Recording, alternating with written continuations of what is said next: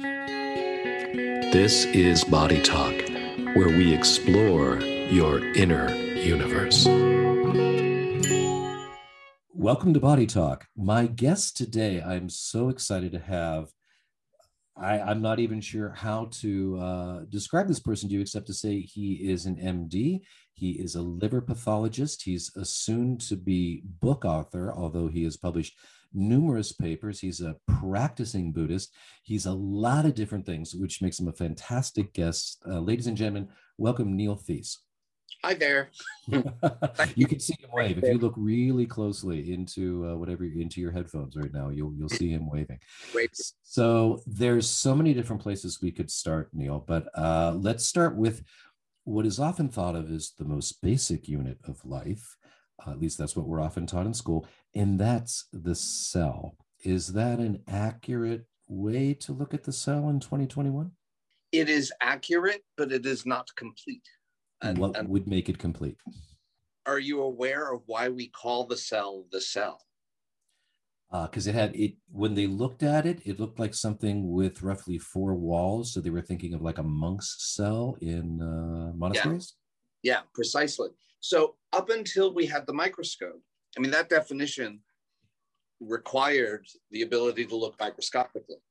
And so until we had that ability with the development of the microscope, two to 300 years ago, it was a matter of philosophy. And this was a big debate from Greek philosophy on whether the body was comprised of indivisible subunits that they referred to as atoms. So it was not only a debate about the nature of the body, but the nature of physical substance. Or is because the body is fluid in a fashion, the way it moves, different than a table, then hear me knocking mm-hmm. that could the body be an endlessly divisible fluid continuum? And this was the debate, and it was a purely philosophical debate. But how do you cut water? I mean, divisible fluid continuum? No, uh, right, exactly. So it's just it's fluid, and so right. there's no individual subunit, and that's distinct. And when they looked under the microscope, the first thing they saw were cell membranes and cell walls in plants and that defined an empty box. And you can't take a box and break it apart and get smaller boxes. You just get fragments of wall and ceiling and floor. Looking at it, exactly as you said, this looked like uh, an empty room. And monks and prisoners who lived in their cells had no furniture. So that's why they called it a cell, because it was devoid of furniture. And somewhere down the line, the mitochondria moved in. Right. And nuclei nuclei first, actually. Okay. Um, they started to develop ways to chemically stain tissues so you could see different colors. And so they saw nuclei and then they saw mitochondria and Golgi and endoplasmic reticulum and the furniture filled in. Mm-hmm. But, but that was like 20 years later. So at the moment they saw those boxes or cells, that ended the debate the body was not an endlessly divisible fluid continuum. It was made of mm-hmm. atoms, and these were called cells. And that was the birth of cell doctrine. And when we say Western medicine or Western biology, what we mean is cell doctrine. Okay, so we're going back to like the was it the 1600s or the 1800s with Leeuwenhoek and all those 1700s. 1700s. Okay. Yeah. All yeah. right. Now, our microscopes have improved a lot in 300 years. Yes. So so how how has our improved vision changed the way we think about what we look at when we look at those cells today? Well, and this gets to the heart of when does a thing look like a thing and when does it cease? the Cosmic Zoom movie. Remember the Cosmic Zoom movie? Yeah, yeah, yeah. yeah. no, it's, yeah. it's precisely that. It's mm-hmm. precisely. Mm-hmm. So at the microscopic level, the cell is a thing. At the everyday level of scale, the body is a thing. The way a flock of starlings in the sky looks like, you know, a murmuration of starling looks like this thing in the sky. But if you know what you're looking at, you know it's comprised of birds. Mm-hmm. But it looks like a thing. So bodies look like a thing, but at the microscopic level, the body disappears, and what you see is cells and extracellular matrix. So where's the body at the molecular, at the cellular level, at the microscopic level? It ceases to exist. Your body becomes a community of interacting cells. And we can talk later about how it's not necessarily just human cells. That's a whole other line. Mm-hmm. So, with new imaging, as you ask, when you look at a cell up close, really up close, dive in, what happens to the cell? It disappears. It's just biomolecules floating in water. So what became what became of the cell wall, which by the time I was a young science student, it was a semi-permeable membrane. Uh, right. How is that look? Is it still looked at as a semi-permeable membrane now, or has that thinking changed? No, that, that's precisely it. Actually, the people who gave birth to cell doctrine, mm-hmm. they assumed it was impermeable partly because they were looking at, at cell walls and plants, which are, I think, more impermeable, if not completely impermeable to stuff. I'm yeah, much sure. more. It's cellulose based, and that's much tougher stuff. Before I even got into um, the way I detail things in terms of complexity theory, I was thinking, what if the technology had been different? And instead of seeing cell membranes first, they had seen nuclei. Then mm because the technology was different. Some were fractile property of nuclei made them visible to the, the first microscopes. Then they would have said, oh, the body is an endlessly divisible fluid continuum in which there are these little balls floating. Mm-hmm. We'll figure out what those balls are. Yeah. And then 20 years later, when they were able to see cell membranes, they wouldn't have said, oh, we were wrong. The body is made of cells. They would have said, oh, there's semi permeable partitioning of the fluid compartment. So they would have modified it, but they wouldn't have, we would have a fluid model of the body as the basis of Western medicine and Western biology, not a cell model. What we know about cell membranes is that they are variably permeable and impermeable. They comprise molecules that can dissolve in water easily and those that can't, that are lipids. And so the lipids face out because they sort of can't dissolve into the water surrounding them. And the water creating the water soluble leaflets in between to face each other. And you have this bilayer, it's called, that keeps itself intact. But at the electron scanning level and lower, there's no wall there. It's a bunch of biomolecules that have this uh, structure and so organize themselves in this mm-hmm. very specific fa- fashion because they're floating in water. So, so is it you say they have a specific structure do they have a they have a way of connecting at the molecular level or is it a no, movement no, no, like a vibration or think of how you pour and it works exactly like this um, mm-hmm. think of how you pour oil in water and you get these oil droplets right now imagine that you have a molecule that has one end that can dissolve in water and one them can dissolve in fat. Okay. What are those molecules going to? They're going to line up along that fat droplet and create a membrane. The with the the fat soluble part in the the lipid droplet in the oil droplet, mm-hmm. and the water soluble part facing out. Now, what happens when you actually have and this I'm not going to be able to go into in detail because I like okay. level stuff, not molecular stuff. Okay. Um, remember the pictures from medical school mm-hmm. of how the lipid uh, soluble part of the, the biomolecules that create the cell membrane are facing, they wind up orienting the soluble parts inward and the, the, the lipid parts facing outward. And because the fat can't dissolve into that water, it creates this alignment in this double layer. Now, things can dissolve directly through that if they're small enough, but and can deal with the electrical charges of these molecules as well. So there's a whole variety of quantum effects, electrical effects, um, atomic effects that are going on here. But then we also know that there are other molecules that form complex structures that span that membrane that allow things to flow in or pump things out. So those would be almost like the molecular equivalent of, of bridges going from yeah. one area to another area with a boundary layer of water in between. Yeah, or sometimes uh, pumping systems. Okay. You in a, in a sewage treatment plant. you're trying to and and literally that's true to some extent. They're getting Mhm. rid of respiratory products that need to get out of the cell. Sure. Do you ever, how often do you walk around and just look at the world and go, wow, everything that we have on the inside, we have figured out how to create and manifest a version of it on the outside world? Oh, uh, I thought you were going somewhere else. We can go there too. how often do you walk around thinking, wow, things are like self organizing like bodies all over the place? The way people are moving down the sidewalk and that tree going from winter to spring and blah, blah, blah. That all the time.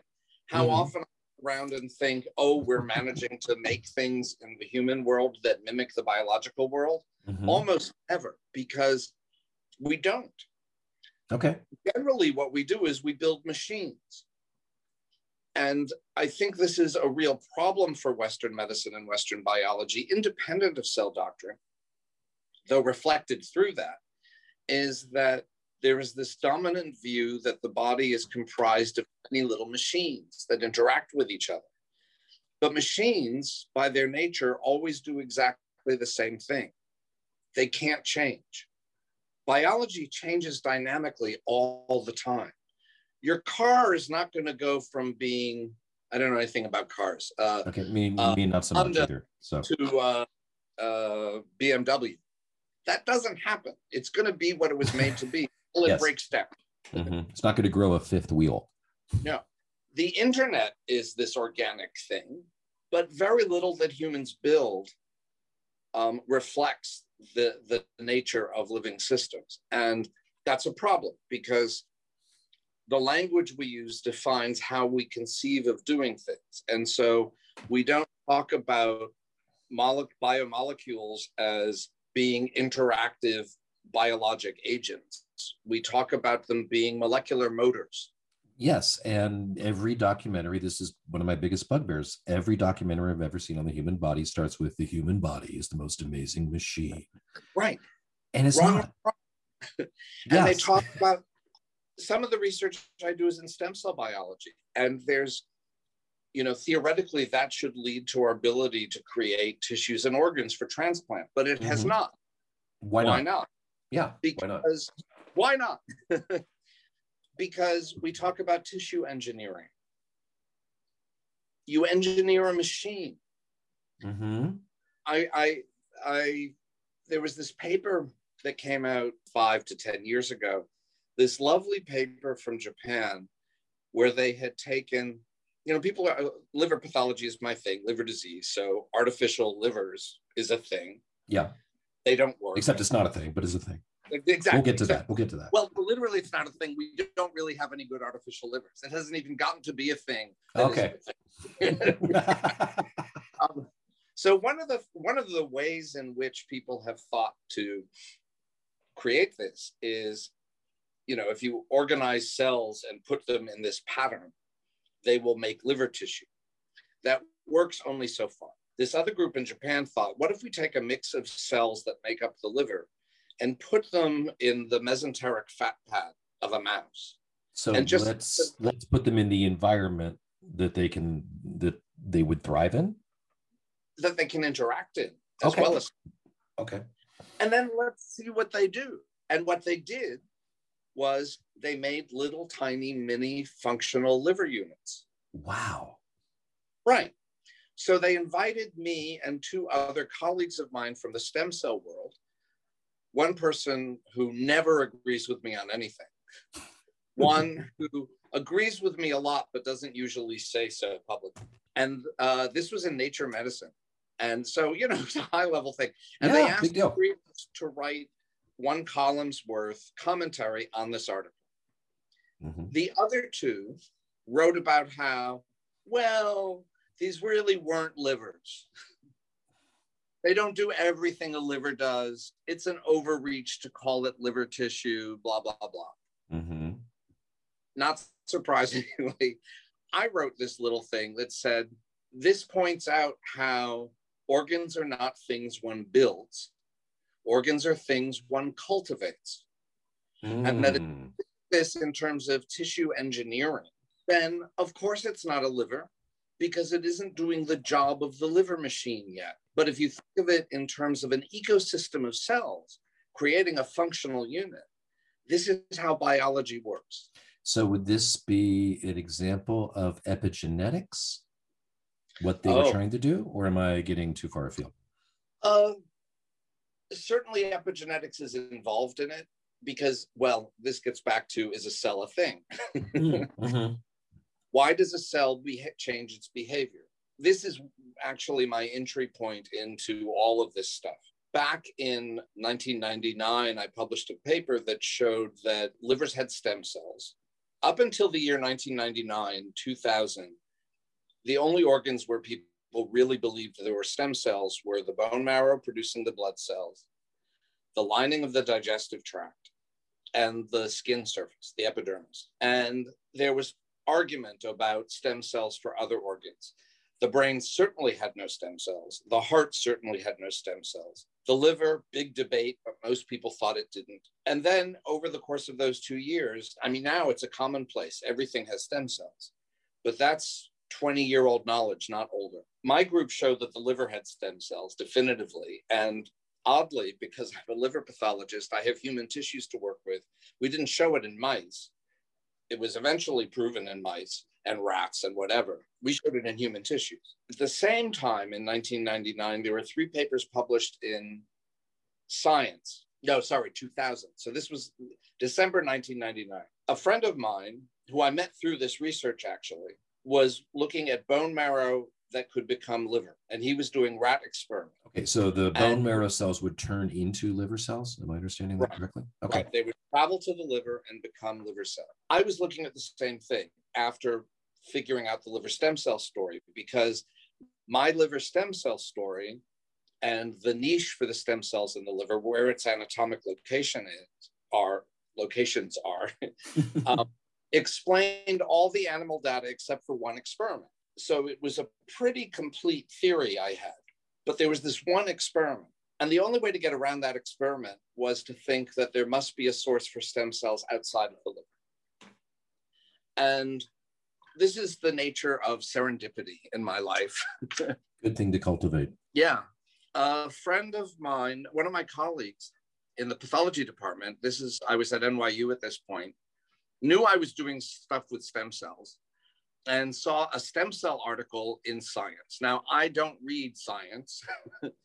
um, sometimes I more often stumble into Science or Nature or Cell because I now do basic science work. But back in those days, I read the clinical liver journals and pathology journals. I didn't look at science, but this guy liked science generally and specifically the journal Science.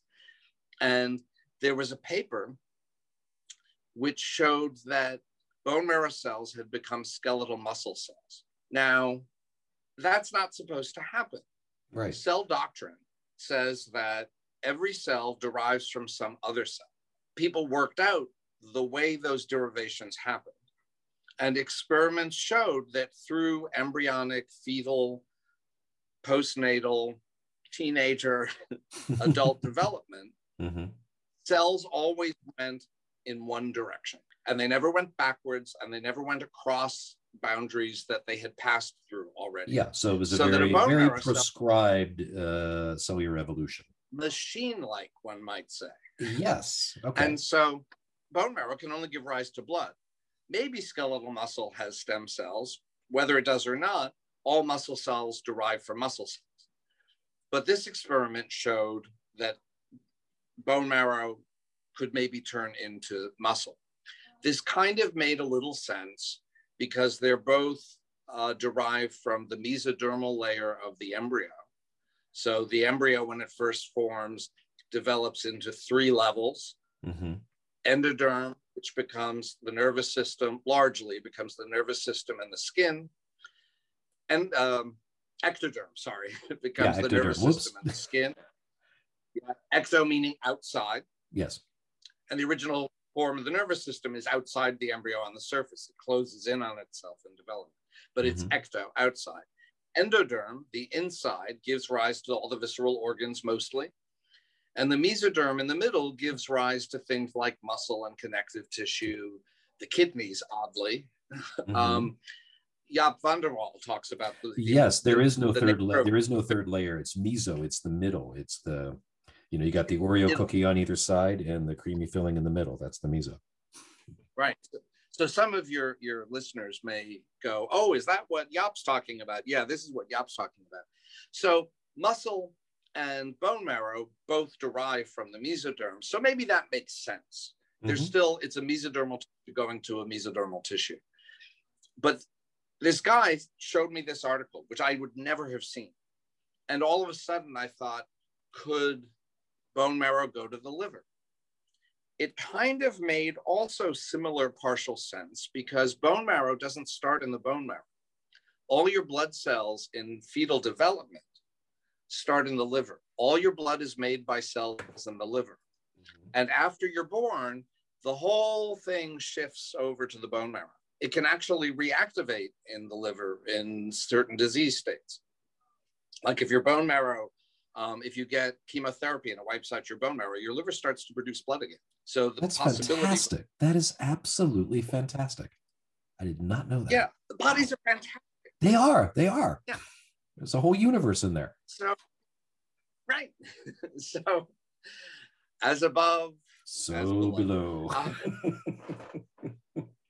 I had this idea, this crazy idea. Could bone marrow turn into liver? I had gone to Yale on a stem cell sabbatical uh, to work with Jim Crawford, a liver pathologist friend who was also a basic scientist. He was going to teach me to become a basic scientist and do lab work to explore my stem cell niche in the liver. But when I got there, I said to him, because this is all within a month, but I said, you know, I got this other idea about bone marrow, which is a little crazy.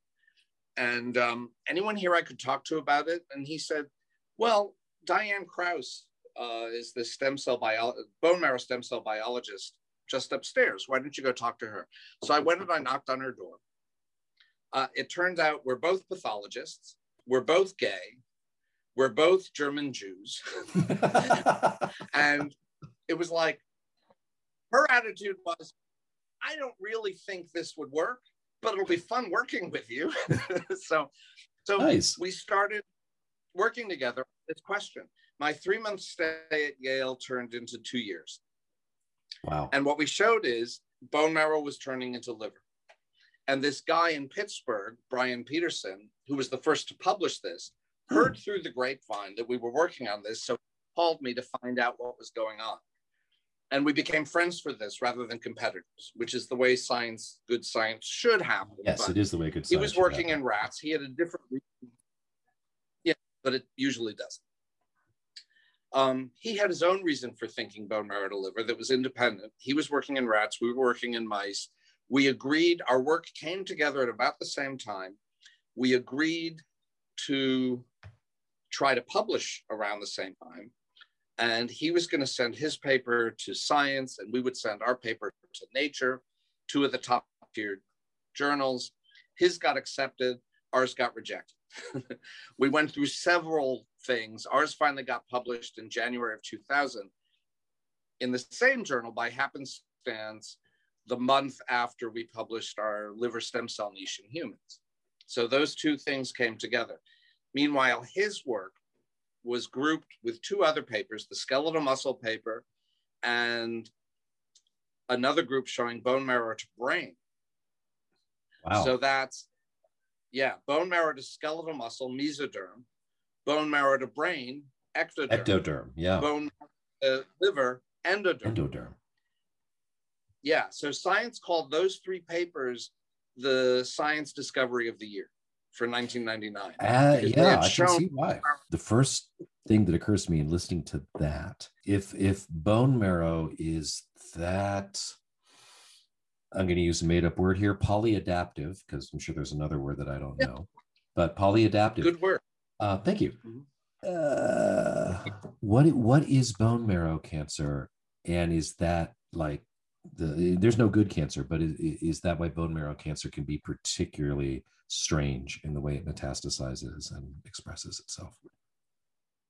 No. Okay. Good. I like that answer. I like that answer. but the reason isn't because bone marrow cancer can't do crazy stuff, mm-hmm. but it's as this opened up what became this field of stem cell plasticity which is polyadaptive. Uh, po- what was your word? That was a good word. polyadaptive. Poly- yeah. So we call a cell being polyadaptive plastic. That became the jargon word. Mhm. And this became the whole world of stem cell plasticity, um, meaning that stem cells for one organ could be plastic or polyadaptive and feed into stem cell populations of other organs. And it turns out that stem cells of any organ can be put in any other organ. This actually led to our paper because, again, perspective is so important. okay. Diane and I are pathologists. So when we did our bone marrow to liver transplant experiments in mice, I don't do mouse experiments anymore for the most part, but this was my, it's Okay. a little Hey. creepy to me. Yeah, it's all right. But yeah, I had I had to dissect a, freshly euthanized rat, and it was creepy, no question. Yeah, yeah. Science. yeah. But this is how you get some answers because you can't do this in humans easily. No, no, no, no. they, Um, they they protest too much. But we do um, bone marrow transplants in from one mouse to another. We did male mice into female mice so we could use the Y chromosome, which defines a male animal, which isn't present in the female. And we could see where you had Y chromosome cells. And because Diane and I are pathologists, when we killed our animals, we didn't just take out the liver, which my friend Bryon Petersen did. He only looked at the liver and threw the rest of the mouse away Oh. we looked we did autopsies on our mice and we found cells all over the place and this led to our biggest paper which was um, in cell which is the biggest bioscience journal um, in may of 2001 and it was that paper that led to george bush's address to the nation about stem cells so the, the argument had been you can't use embryonic stem cells because abortion is unethical. Our work said you don't have to use embryonic stem cells because adult stem cells can do everything. And so that was the science discovery of the year was the bone marrow stem cells could do mesoderm, endoderm, ectoderm, just like embryonic stem cells. But they didn't show that there was one cell that could do all three. Maybe the bone marrow had separate stem cells. Maybe the bone marrow had a different stem cell for every organ. To show that there was true cell plasticity, you had to show that one single cell turned into all these things. And we worked with a guy at Hopkins named Saul Sharkis. Unfortunately, he passed away a few years ago, but he was one of the few people at the time who could do single cell bone marrow transplants in mice. Wow. And he happened dying.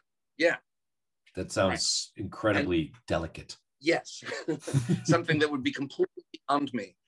And Diane was friends with him and colleagues with him. He said, Well, I've already got some mice that I've done that with because I'm looking at their spleens. Do you want to take the other organs? So I went to, down to Johns Hopkins on the train with a bottle of formaldehyde in my backpack and creepy, um, then, which then exploded in my backpack on the taxi on the way to the hotel. And the taxi Oh. driver's like, What smell? Oh man. Oh, that's worse. That's Yeah. worse. yeah. Adventures in science. So we went and looked at, we did the autopsies on mice and we looked at all the other organs. And sure enough, one single cell in the bone marrow had turned into all these different tissues. And that proved that a single bone marrow stem, adult stem cell was plastic and could do everything embryonic stem cells could do. And that gave the anti abortion lobby the opportunity to say, we don't need to do embryonic stem cells. And that allowed George Bush to go and say, we don't need to do embryonic stem cells. So I'll only allow cell line, embryonic stem cell lines that are already developed, but there will be no further development. Then the anti abortion crowd started to reach out to me to come speak to their groups because I was their hero. wow. and I said, I don't think you really want this gay Jewish Buddhist New Yorker coming down to talk to you. Bless your I didn't heart. get many Bless your calls. heart, Neil. I, I, you know, I, I went there and they stopped calling me. Uh-huh. Yeah. Yeah. But It's fair enough. Body Talk will be back with more adventures in science with our guest Neil Theise after the break. Welcome back to Body Talk with our guest Neil Theise. you asked about epigenetics. Yes, I did. Yes, I did. In the old paradigm, pre cell plasticity, people thought that once genes get turned on, they are turned on. And once they get turned off, they are turned off. Yes. And epigenetics are the means by which cells turn genes on and off. And there was this idea that cells only went left to right, hierarchical from develop, you know, from birth to adulthood. And they could never move around or shift or change their pattern. How they changed their pattern is through epigenetics. And it turns out that there is no, you know, a gene being turned off is called gene restriction. And it was thought that gene restrictions were permanent because the epigenetics couldn't undo them. Mm-hmm. And what this work opened up is that, in fact, there was a whole field of epigenetics happening parallel, but they weren't talking to each other, that showed that epigenetically everything could be reversed. Gene expression was always transforming itself. So any cell can become any other cell. The question is, how likely is it to happen? Mm-hmm. Can, can it be induced right. to or uh, create a specific goal or yep. medical treatment? Yeah. Right. And so what we were showing in the body is that the body can do this all over the place. And all cancers, to some extent, what they're doing is they're upping the ante on that kind of cell transformation. They're becoming wildly crazy. Um, and so it's not just bone marrow cancers that are special. Mm-hmm. It's every cancer to some extent that has that capacity. They're becoming more plastic than they should be. And it doesn't matter where they come from because every cell has this potential. I've often heard that cancer is in the body or every cell can become cancerous. Now that makes sense in a way it never made sense before. We can make more sense out of that. Mm-hmm. We can make it really concrete. And this is governed by principles from complexity theory which is how things become complex from simple interactions. And so there are four components that are really very simple. One, there have to be a lot of them. Ants, as an example, but everything I say about ants, think about cells. Okay. Ants form colonies. Like the starlings I mentioned before, from a distance, a colony looks like a solid thing on the ground. But when you go up close, you see it's interacting ants and the ants are forming food lines and they're creating cemeteries for dead ants and they're creating refuse dumps for garbage. Um, they may be growing fungus in fungal farms. They do very complex things. It's not because there's an ant planning all of this. The queen ant has a re- reproductive function. There's no ant overseeing everything. They simply have nine pheromone signals and they respond to temperature and touch. And out of those interactions, new things happen they self organize. How they do that in part, and this is the cancer question, okay. is because there are negative feedback loops and positive feedback loops in the system. I don't mean negative as in good and positive as in bad. Right. Negative as in, yeah. Negative is like an air conditioner. It's like a monitor, a way to monitor based on input. And keep things within a life supporting cycle. So a homeostatic range. So our internal body temperature is is a potential example of a negative uh, a negative feedback loop. Right. If your body temperature goes up, you start sweating, dispensing heat into the environment. Mm. If mm-hmm. your body temperature goes down, you start to shiver, create more kinetic energy, warm yourself up. So that's a homeostatic cycle good example. I hadn't thought of using that as an example before. That's good. Thank you. A positive feedback loop is one that goes out of control. You know, with a air conditioner, the colder the the colder the room gets, the higher the air conditioner turns on, so it gets colder and colder and colder and colder. Think about having a fever. Okay. Suddenly your body is driving past its limits. And so it's in a positive feedback loop that eventually gets shut down but for a limited time, it's exploding. Complex systems like technosphere and ants and human bodies have to have a predominance of homeostatic feedback loops. The positive ones can't predominate because there will be no self organization that's coherent and self sustaining. You need that homeostasis. This is the thing with cancer. cells interact with each other to keep each other within bounds. So there's something called contact inhibition, for example, in some cells and some tissues, where a cell coming up against another cell tells it, don't divide. Hmm. But if one of those cells dies and suddenly there's a hole, contact inhibition is eliminated. The cell that has lost contact that's still alive will now divide to replace its neighbor. And then there's contact inhibition again, and it stops dividing. So, negative feedback loops. Mm-hmm. The epigenetics of cancer and the genetics of cancer can eliminate contact inhibition. So now a cell has a neighbor, but it doesn't hear the signal and keeps dividing and keeps dividing and keeps ah. dividing. There's no inhibition. So you've eliminated cancer is the progressive elimination of homeostatic negative feedback loops till the positive feedback loops predominate. And positive feedback loops will organize into large scale structures the way an ant colony does. But an ant colony organizes itself in a way to sustain itself and adapt if the environment changes. Cancer or hurricanes or economic bubbles or okay. war fevers, you've eliminated the negative feedback loops. They create these structures, but they are energy expending and self limiting. They explode and then they mm-hmm. collapse. That's not alive. That's not something that can, can stay alive. This is what cancer is in the body. Okay. If you look at cells as technosphere creatures or ants or starlings or us, the third thing I already sort of stated there's no top down planning, there's no actual leader. Leaders think they're leading, but they're wrong. if, if, leaders, if leaders could think that they're leading, Trump would still be president. yeah, yeah. The fourth thing, and this is really why things are not things, is that there has to be limited randomness in the system. Quenched disorder is another way to say it. Yeah, that's the sciencey way to say it. Um, yeah, exactly. Okay. But it comes in really good for the biomolecule thing if we go back there. Limited randomness. If you if the thing about machines is there's no randomness it can only ever react exactly the same way.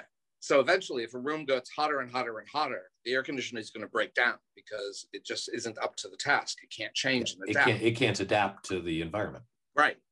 So if the interactions within a system are too random, they have no order to them at all. You just get literal chaos. There's no structure. If you have no randomness, you have a machine.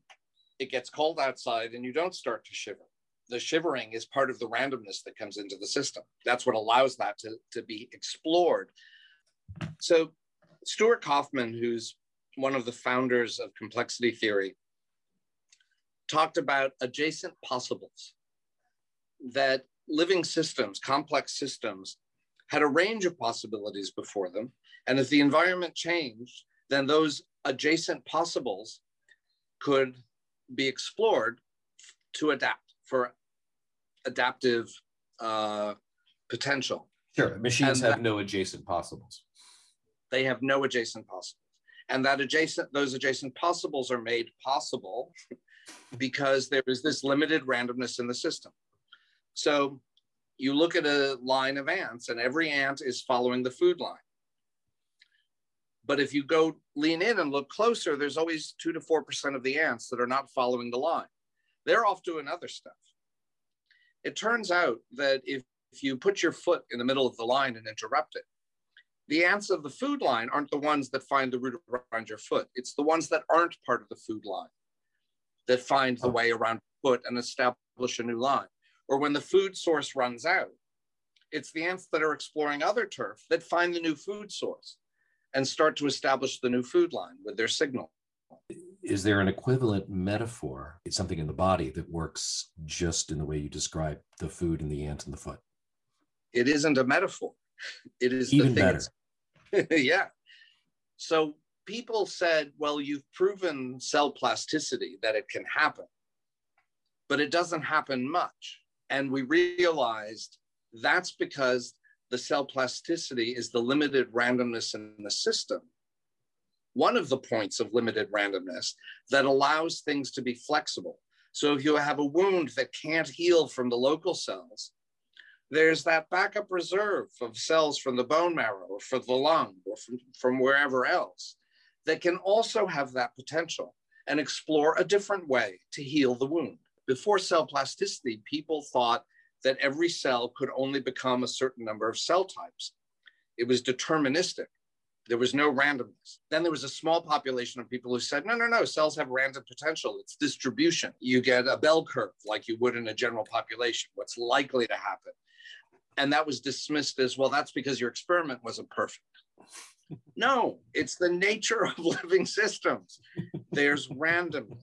My question was if cells have random, but they are made of biomolecules, do biomolecules have randomness? Do atoms and so the bi- right. So where's the randomness? And this is why I like the word quench disorder.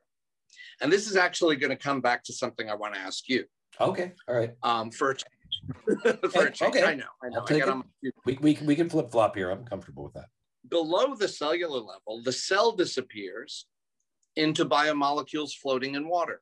We are taught that the machine components, the little the molecules that form movement, like for action, for example, actin and myosin and muscle fibers, you know, a lot of your people are either using their bodies or working with bodies and are focused significantly at some point, if not totally, on muscles.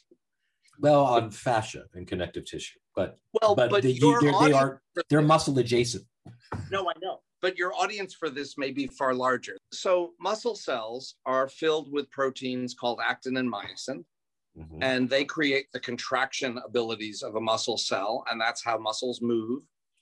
And actin is this straight filament, and myosin has an elbow bend and attaches at one point. And the dogma is that an energy molecule, ATP, binds to the myosin filament. And when it breaks up, it creates energy that allows the elbow joint to bend. It moves, and this happens over and over again. And the myosin filament crawls along the actin, actin filament. And that's how you get contraction. It's like it. Uh, there's a constant series of micro sneezes. It's like this Right, little moving yes. irritant. It goes, and your elbow Yes. moves. Yeah. Mhm. This is why you're such a good author. Um, Thank you. Yeah. Um, I can't do that like you do. um, I'll need to show you a draft of my book. So Please. this is one of those weird quench disorder, limited randomness things in the emerging self-organization of my science. I was at a stem cell meeting in Switzerland, and there was this. I had a break, and there was this session going on next door, and I walked by the door, and it sounded interesting, and I went in, and it was this guy from Japan named Toshio Yanagida. And people had figured out how actin and myosin work by doing large scale experiments with lots of molecules and looking at the average things that were going on. He developed a technique that is now widely used to look at a single actin and myosin pair using laser tweezers to anchor the actin filament under a fluorescent microscope. And then he put a fluorescently tagged myosin filament, attached it to the actin filament in water. What you would expect is you would add ATP and the, the molecule would start do to its move. thing. Yeah. That's not what happened. I thought you were going to say that. I love this part. And I would never have known this. Uh-huh. I wandered into this random. Great. And I don't know it. So keep going. So he placed the myosin filament, it anchored to the actin, and then started bouncing around all over the place because of Brownian motion. Einstein described and explained Brownian motion. The water molecules are pounding because of their kinetic energy that molecule. So it's bouncing all over the place completely randomly. The ATP molecule supplies the energy to quench that disorder Oh. into the limited range of motion. So the ATP is uh, like okay. So the ATP is Gatorade. it's the quencher, Yeah, so that you can move better. Right. Right. Now I have my first corporate sponsor. I suddenly realized maybe I could definitely include this in the program. I had the corresponding limited randomness thing at the biomolecular level to say that biomolecules form a living complex system the way our cells do, the way ants do. And what they give rise to is the cell. Now, back to the temperature thing. The kinetic energy supplied has to be quenchable by that ATP, but has to be sufficient to cause motion. Mm-hmm. So if it become too warm, the kinetic energy of your mo- of your water molecules becomes too high to quench. And so high body temperature makes it impossible for your molecules to organize themselves into your cell structure. Which is why if your fever gets too high, you die. Yes. Or if it gets too cold, there's insufficient energy to carry out this movement. Mm-hmm. And so if it gets too cold, you die. They talk about how narrow the band is of atmosphere around the planet necessary to sustain life, but life is a very narrow band in a lot of ways. Right. And mathematically, complex systems are described as existing at the edge of chaos between chaos and order, fractal chaos, like fractals. It's that narrow band where living systems live and are able to adapt. And nothing is stable within that range. It's always an oscillation, a homeostatic negative oh. feedback loop oscillation. So we think that the energy you gain from eating propels the molecules of your body to do your thing. That's not the case. The food we eat provides the energy to quench the random disorder of the water environment of our bodies to allow physiology to happen. Huh. Great. Awesome. So, so, so, so, so the next time somebody says I'm hangry, I'm going to say, no, I have quench disorder. Yes. Like, oh, oh, did you, get, did you get pharmaceutical for that? yes. And then short story short, are biomolecules things? No, they're atoms self-organizing. Are atoms things? No, they're just nuclei and uh, you know electron uh, protons neutrons and electrons self-organizing are they things no they're just subatomic particles are they things well no those are so just strings or something else is it infinite all the way down no quantum physics tells us and this there's universal agreement amongst quantum physicists that there is a smallest scale and what, what you then that? is a vacuum filled with energy and E equals mc squared, that energy periodically gives rise to mass, whether it's strings or something else they don't agree on. But some of those things will then interact with each other to create subatomic particles, which interact to create other subatomic particles, which become atoms, which become molecules, which become planets and living systems and cells and bodies and galactic structures and so there is no thing in the universe because everything is simply self organizing of something smaller until you get down to where it's just emerging out of the vacuum. That's completely magical, as far as I'm concerned. And that's how I walk around in the world now. but dude but the, but but here's the thing you can't experience or see that all the time. You have to pick a level of scale at which to perceive things. So at this level of scale, you're a body and I'm a body, and our bodies are interact at the cellular level of scale. That includes your bacteria, which are 90% of the cells of your body, which anytime you touch anything, you're leaving on a surface for other people to touch and to pick up. So at the cellular level, where is your boundary? As big and as your you don't have one. Not really. Right. It extends out to your, if you live with other people or pets, the microbiome of all of you is the same microbiome. And you are one living entity that extends beyond each of your individual senses of cells. At the molecular level, where's your boundary? I'm breathing in oxygen from plants, I'm breathing out carbon dioxide that they take in. At the molecular level, the boundary of my body is the entire biomass of the planet. At the atomic level, there is no atom in your body that you did not eat, breathe, or drink from the planet's substance. So, are we creatures that live on the surface of the rock planet Earth? Or are we the substance of planet Earth, which has self organized its atoms to become living things that think they sit on a rock? So the the one is the whole and the whole is the one. Exactly. go down to the atomic level and the quantum level, non locality, there is no boundary. You are the entire universe. The universe is you. And that's sort of the Buddhist perspective of the absolute if you go into deep meditation. That kind of meditation is choosing a perspective in which to experience the world. I was going to ask how meditation fit into that and if it allowed you to shift your scale perception. And the Buddhists talk about the world of the relative and the absolute. And you always have to be in one or the other, but cognizant that the other also exists. You can't escape into the absolute because you're missing this piece, vice versa. If you stick stuck in the relative, you have a misperception of the universe because, in fact, everything is one. We are not separate. So does that now, go back to the the famous optical illusions? You always use the one of are they two faces or or a vase?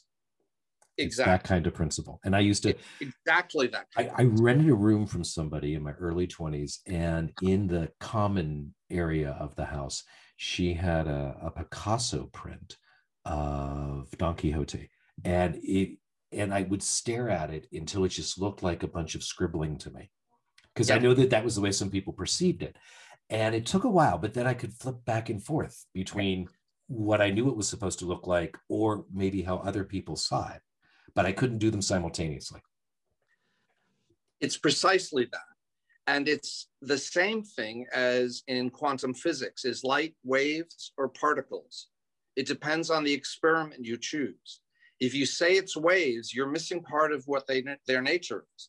If you say it's particles, you're missing it, but you can't see both at the same time. Eh, so is that equivalent of murmuration of birds? Is it this the birds are the particles, but the murmuration is the wave. It's both and.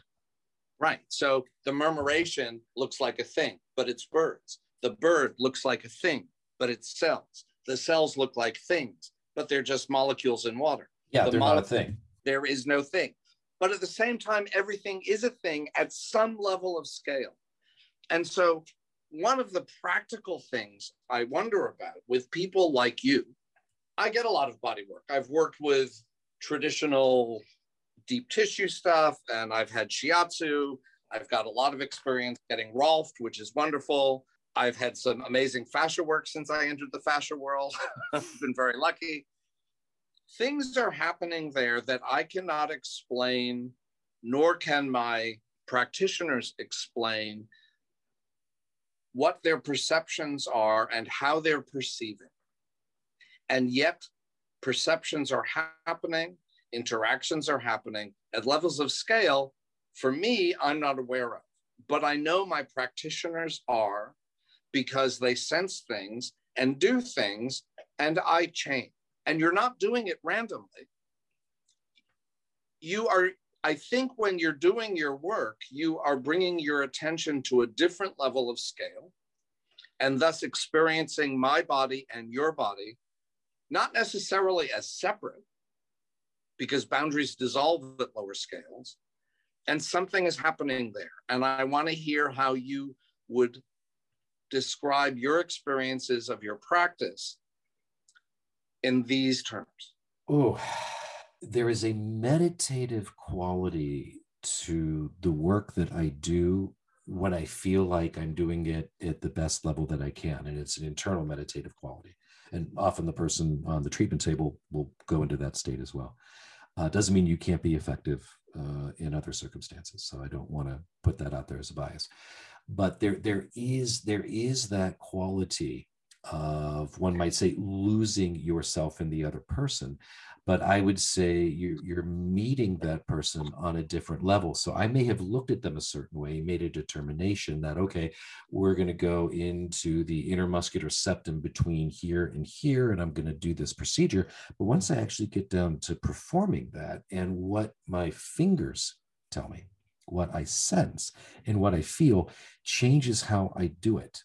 I will sometimes find myself 15 minutes later having just followed the path, but not in a linear way like it is on the charting that I have to keep. And they're happy with the result. I'm happy with the result. And I'm thinking, how do I just write what I did? I have no idea. It got the intended result in probably even a little bit better. And trying to observe it obviously is going to change it because observation changes everything.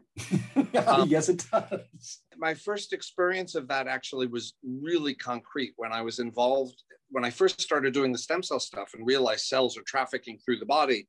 And more and more, uh, this became my koan in Zen terms. I just couldn't shake this awareness of I'd be doing things, but I'm thinking my cells are doing things. How are my cells doing this? And I was walking down 20th Street in uh, westward on 20th Street in Manhattan and got to a stoplight at Park Avenue. And I, I, I started thinking about this, and the light changed, and I couldn't step off the curb because I couldn't get my cells to organize. um, so you can interfere with it if you think about it too closely. Sure. But since then, I've been practicing this. You know, Zen practice is this, I think. And it was a, it was actually a, a very profound moment. I was in my Zendo, village Zendo in New York by myself, meditating one morning, and with this cell thing going on. And I looked up, which I shouldn't have been doing during my meditation. It's okay. I saw the incense stick turning into the smoke. And I thought, this is what's meant by the Buddhist concept of emptiness, emptiness of inherent existence. That the cell has no inherent existence, the mm-hmm. body has no inherent existence, atoms don't have inherent existence. They're all contingent on the way you're observing. They can appear and disappear depending on where you are and what your perspective is. And starting to practice with that gradually has allowed me to experience that a bit more. And I would love to hear after you go into your work mm-hmm. at the risk of no let's perturb it. let's perturb it you know? That's that's how you grow. To see how you become aware of where your awareness and what that means. Yes. I have as usual two trains of thought. When i am when somebody's coming to me they usually have a specific goal or problem something that uh, in, in essence i'm being hired to solve uh, to mm-hmm. heal, mm-hmm. to to take in a different direction. So I have to look at where things have gotten too dis, uh, where, where the organization has gotten too chaotic or too um, there's there's not enough randomness so there's less ability right. to move that right. gets into right. an agglomeration of hyaluronan can i create an intervention that changes that and introduces new potentials for randomness in their movement that they didn't have before? And then how do they organize around that? And how do I guide them over a period of a reasonable period of visits to reorganize that in a way that serves them better? So that's right. Now, now that does not answer your in the momentness of my perceptions of my awareness of my awareness. But there is a paper I came across from a couple of years ago, and I found out about it from Robert Schleip, where they put a uh, it was a, a, brain MRI, I believe, uh, or an EEG. I'm blanking on it, but to get to the point, they they didn't just put it on the person. Oh, functional MRI. The, yes, it was a functional MRI. Thank you. It was a functional MRI, and they monitored the person giving the touch and the person receiving the touch. And what they observed was the person receiving the touch, a different area of their brain fired when the person giving the touch had to pay attention on the quality of touch, the pressure, the texture, those kinds of tactile variables. The other group was played a series of audio pulses. And they were told, touch this place here, but pay attention to the audio pulses in your headphones. It did not light up the same places in the brain as the right. person. Yeah. Right. And that just blew me away because it's like, okay, we fMRI'd the power of intention, I think. And, yeah. and that, yeah. that became, I mean, but yes, I will be happy to come back and talk to you about my awareness of my awareness of that focus, even though I know it's going to change it. That was a lot. That was a well, uh, and this all fits into your book somehow, right? You're going to talk about your book. We're going to yeah, plug yeah, your book. Yeah, yeah, yeah. Oh, okay. So so basically, um, this whole it's a short little book. It's going to be ten little chapters mm-hmm. of just a handful of pages each that goes through exactly what I described. You know, introduce these ideas of complexity theory, numbers matter, there's no global sensing, homeostasis, limited randomness. And out of that, you create an understanding of how the world around us manifests at every level of scale and what that means for the idea of the self. Where are our boundaries?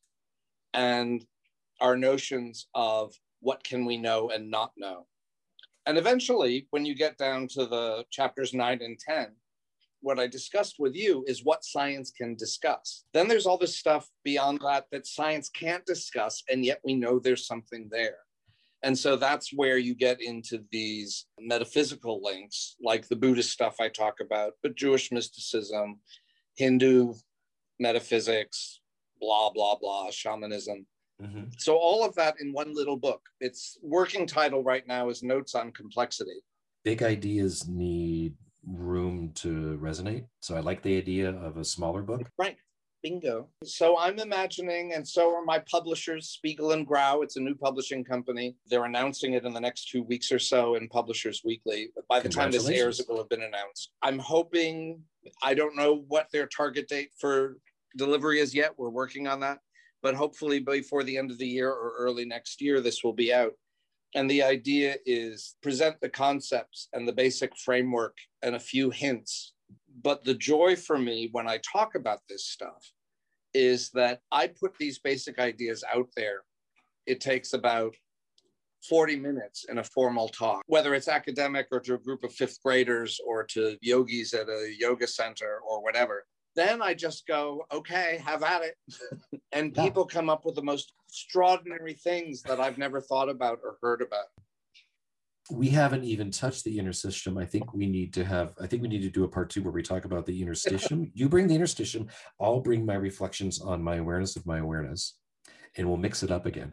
Um, I, I, do want to do, do Neil, it's been fantastic talking to you today. I have a feeling we could go on for several more hours, but uh, we both have other things to get to, I am sure. I'd love to have you back on the program sometime. I love talking to you. I loved talking to you when I met you in Berlin, and every chance we've had a chance to overlap, I would love to do this. Again. Okay, there's plenty do, more. we will do it again. We will do it again. Thanks so much for coming back. This is David Lesondak. Thank you for listening to Body Talk. If you enjoyed what you heard, please hit the subscribe button. And if you'd like to become a sponsor of the show, go to patreon.com slash bodytalkradio. Radio. This is David Lesondak saying, remember, it's all connected. See you next week.